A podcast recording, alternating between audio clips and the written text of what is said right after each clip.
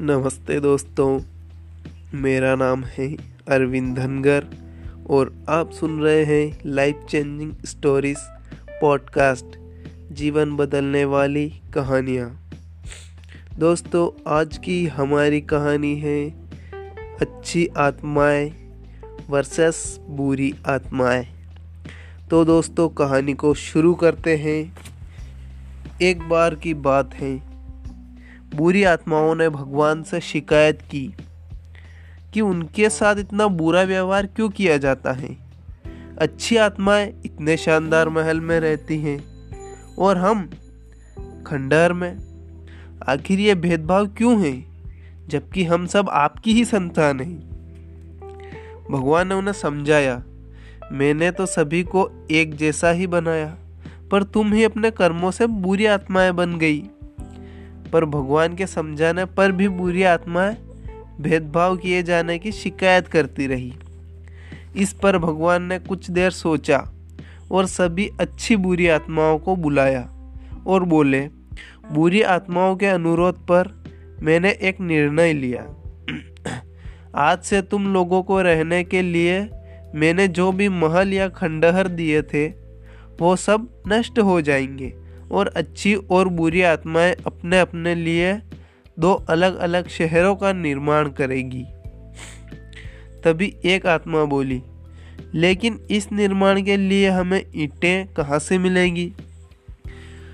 तो भगवान ने कहा, जब पृथ्वी पर कोई इंसान सच या झूठ बोलेगा तो यहाँ पर उसके बदले में ईंटें तैयार हो जाएगी।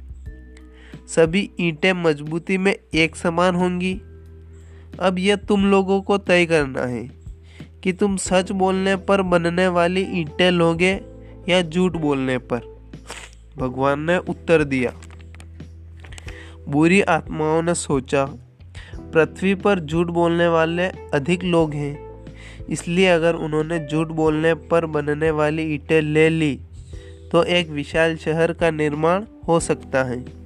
और उन्होंने भगवान से झूठ बोलने पर बनने वाली ईंटें मांग ली। दोनों शहरों का निर्माण एक साथ शुरू हुआ, पर कुछ ही दिनों में बुरी आत्माओं का शहर विशाल रूप लेने लगा। उन्हें लगातार ईंटों के ढेर मिलते जा रहे थे, और उससे उन्होंने एक शानदार महल बना लिया। वहीं अच्छी आत्माओं का निर्माण धीरे धीरे चल रहा था। काफ़ी दिन बीत जाने पर भी उनके शहर का एक ही हिस्सा बन पाया था। कुछ दिन और ऐसे ही बीते। फिर एक दिन अचानक एक अजीब सी घटना हुई।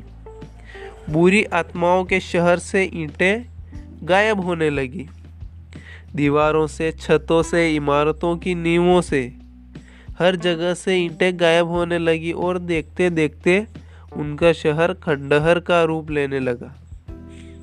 परेशान आत्माएँ तुरंत भगवान के पास भागी और पूछा, हे hey प्रभु, हमारे महल से अचानक ये ईंटें गायब क्यों होने लगी? हमारा महल शहर तो फिर से खंडहर बन गया।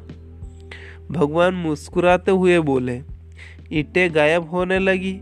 अच्छा अच्छा लगता है जिन लोगों ने झूठ बोला था, उनका झूठ पकड़ा गया है। और इसलिए उनके झूठ बोलने से बनी ईंटें भी गायब हो गई। मित्रों, इस कहानी से हमें कई ज़रूरी बातें सीखने को मिलती हैं, जो हम बचपन से सुनते भी आ रहे हैं, पर शायद उसे इतनी गंभीरता से नहीं लेते। झूठ की उम्र छोटी होती है, आज नहीं तो कल झूठ पकड़ा ही जाता है। झूठ और बेईमानी के रास्ते पर चलकर सफलता पाना आसान लगता है, पर अंत में वो हमें असफल ही बनाता है। वहीं सच्चाई से चलने वाले धीरे धीरे आगे बढ़ते हैं, पर उनकी सफलता स्थायी होती है। अतः हमें हमेशा सच्चाई की बुनियाद पर अपने सफलता की इमारत खड़ी करनी चाहिए। झूठ और बेईमानी की बुनियाद पर तो बस कंडहर ही बनाए जा सकते हैं। तो दोस्तों कैसी लगी आपको आज की हमारी कहानी? और धन्यवाद धन्यवाद और बहुत बहुत धन्यवाद।